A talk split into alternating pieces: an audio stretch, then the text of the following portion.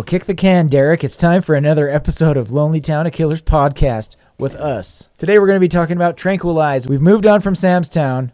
Sad face. Sad, sad emojis. You can't see my face right now on the podcast as you listen. But trust me, there's a tear streaming down my eye, and the horns on my head are wilting.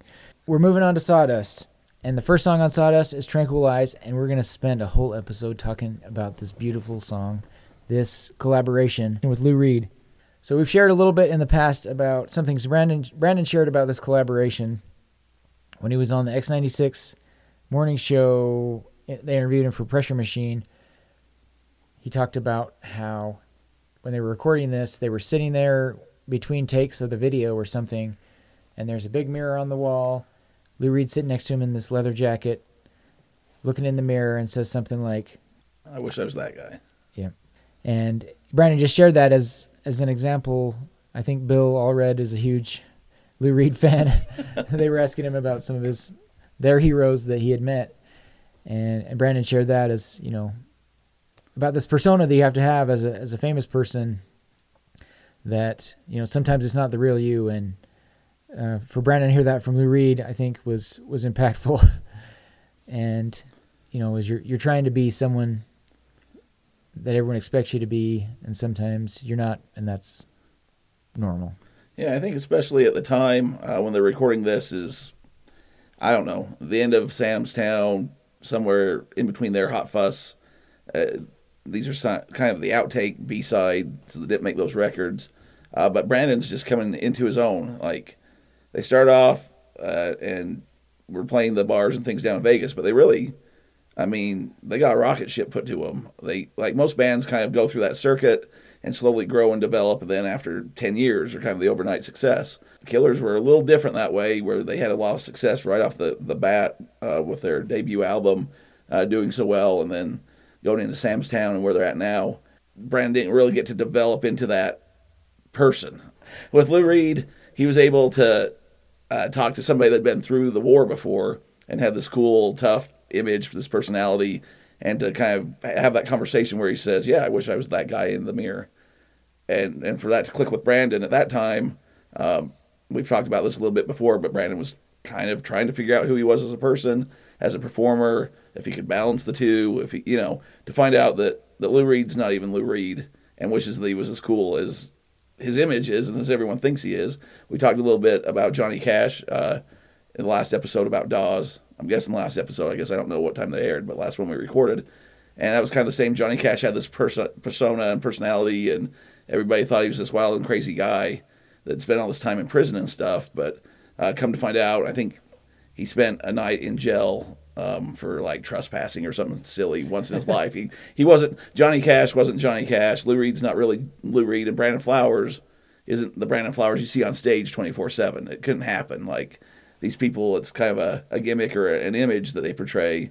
Um, probably the same with Freddie Mercury, a lot of the great men, front men, and, and uh, I mean, Dolly Parton, all these people have these personas. I'm saying a lot of country, country and Western themes, but anyways, uh, you know, for, for a young performer, that's probably a great lesson to learn, because you see some of these people that, that didn't learn that lesson, and they die like very young ages because they're trying to live that rock and roll lifestyle. There's the whole, I think it's the twenty-five Club, uh, Kurt Cobain, uh, Amy Winehouse, and uh, there's just a list of these people that got successful at a young age and keep living the rock and roll lifestyle and end up, you know, uh, tragically passing away.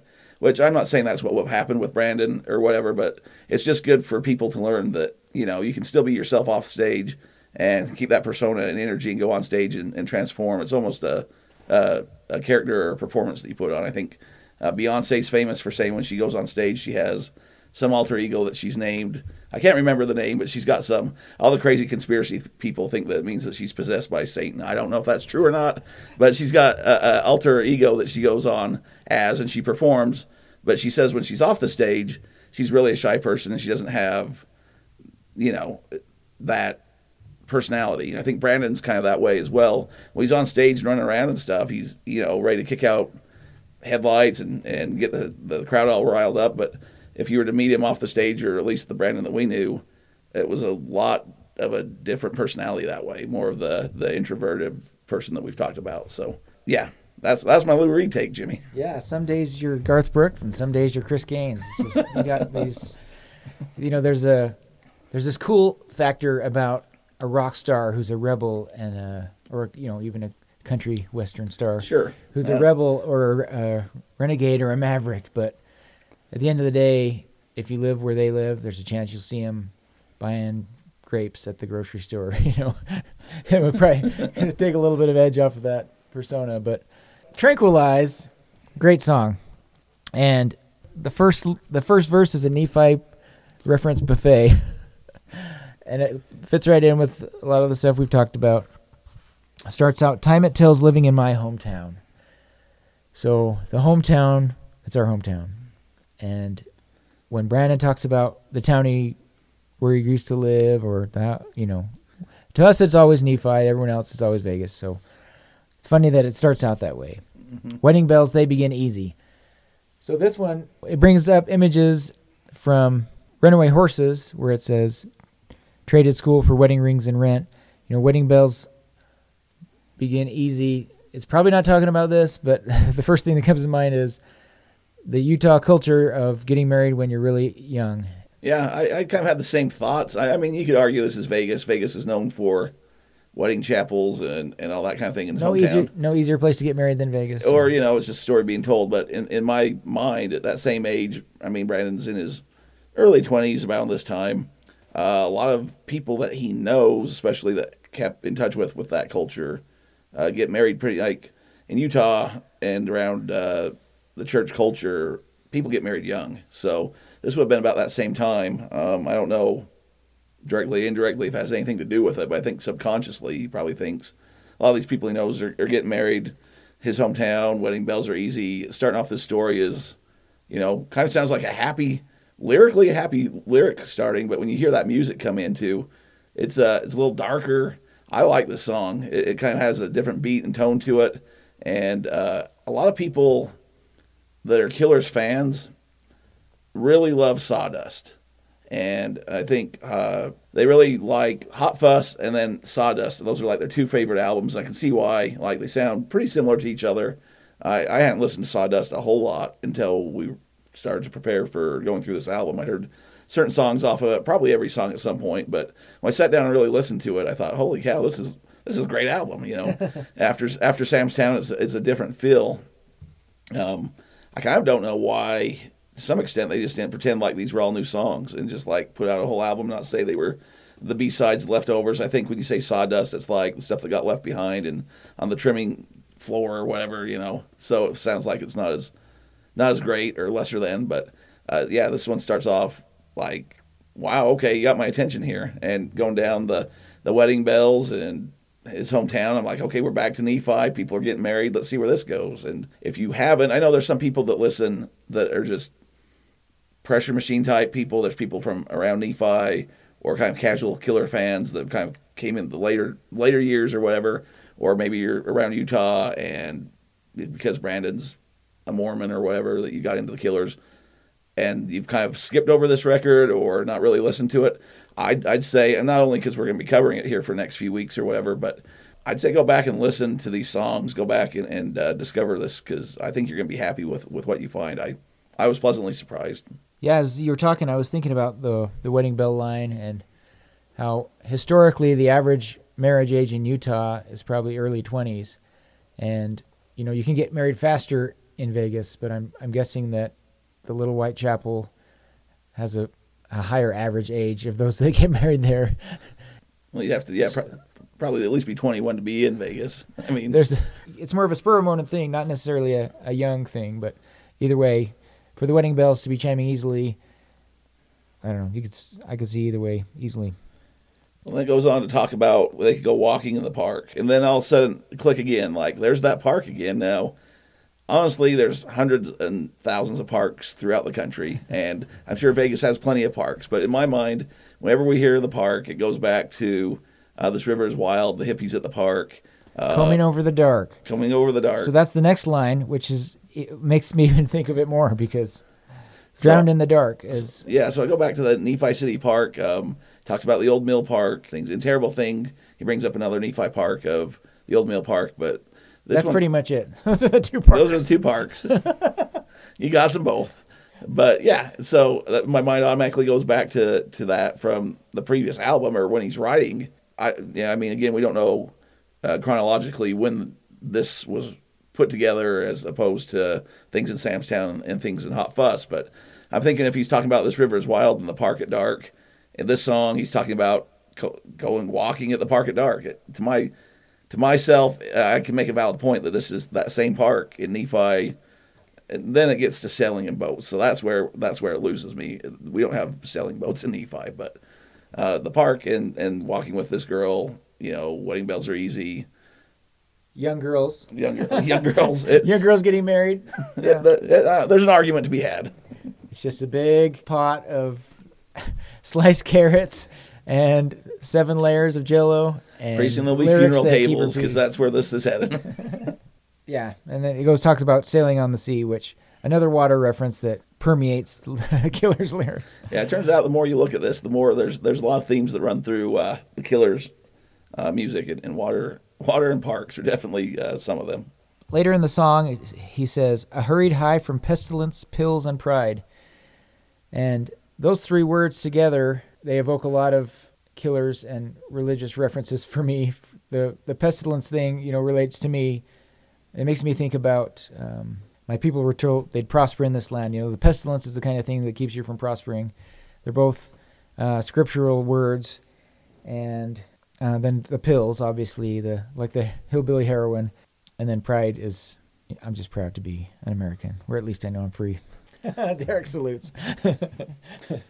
Yeah, um, it kind of gets a little creepy there too. It has the, the kids singing in there and uh, singing about night games. Night games, but uh, he throws in another religious uh, context there where it says Abel looked up at Cain. Acid rain. When Abel looked up at Cain, we began weeping and wailing. Like that's that's pretty biblical. That's some super cool imagery, just the way those lyrics flow together. Yeah.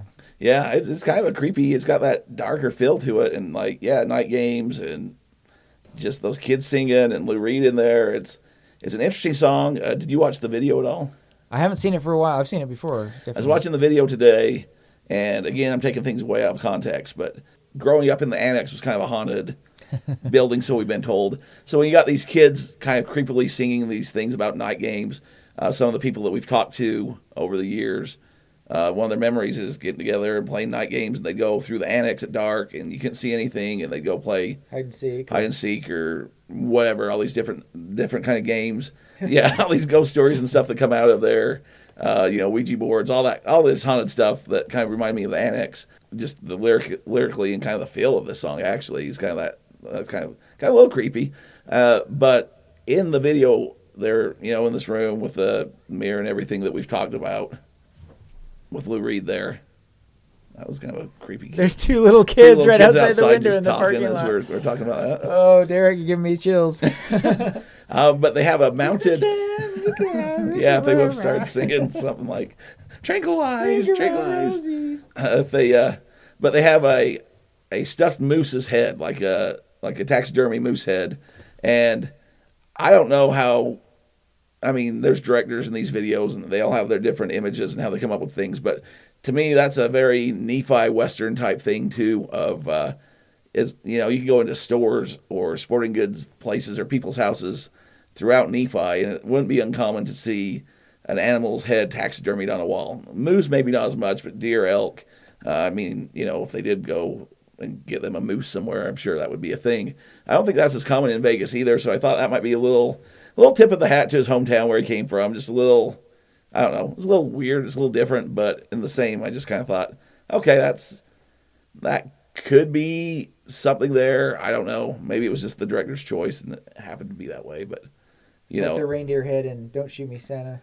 Yeah. Or the antlers on the, the podium for yeah. that would hold the keyboard for all those years. So So at the very end, it's Lou Reed kind of sing talking, and the lyrics say, "'Cause I don't care where you've been, and I don't care what you've seen." But when he sings it, what I hear is, "I don't care what you've seen," which we've talked about is a Nephi way of talking. Yeah, definitely. Uh, I mean, with this song, obviously... I, didn't, I don't think Brandon said, "Hey, Lou, can you talk like you're from Nephi?" You talk like you're from Nephi. No, probably didn't bring it up. But, you know, with this whole album and stuff, we're not going to have as many Nephi connections. We know that uh, going forward. But I still think we want to talk about the songs and just kind of go over at least some of the more popular ones and, and some of our thoughts on them. Uh, they might not all, all relate back to uh, or Nephi or, or, you know, any of that. But there's some good some good meat on the bones there. Yeah, this song's just kind of got that that beat going with it. And, and Lou Reed, when we were talking with, with Ryan, and uh, he was saying how Lou thought he was part of the band and how cool that was for him. So until Lou found out he wasn't. And then didn't want anything to do with him. Yeah. So, I don't know. There's a lot of good stories about this, uh, this time and when this album's coming out or when they're recording with Lou and putting this all together. Uh, so it's just kind of, I don't know, nostalgic for, for people that are fans of The Killers as well. But uh, we're going to try to go down Sawdust and, and uh, put together, I don't know, some commentary on some of these songs. Uh, again, I'd invite people to go listen. And, I mean, there's, again, we got dark, you know, themes, we got killers-ish things, we got love interest, and we got uh, some religion in there. So it, it matches back up to my Brandon Johnny Cash Songwriting one oh one. And uh, I don't know, maybe go maybe go listen to some Lou Reed while you're at it. That's our commentary on Tranquilize, and that's another episode down from Lonely Town.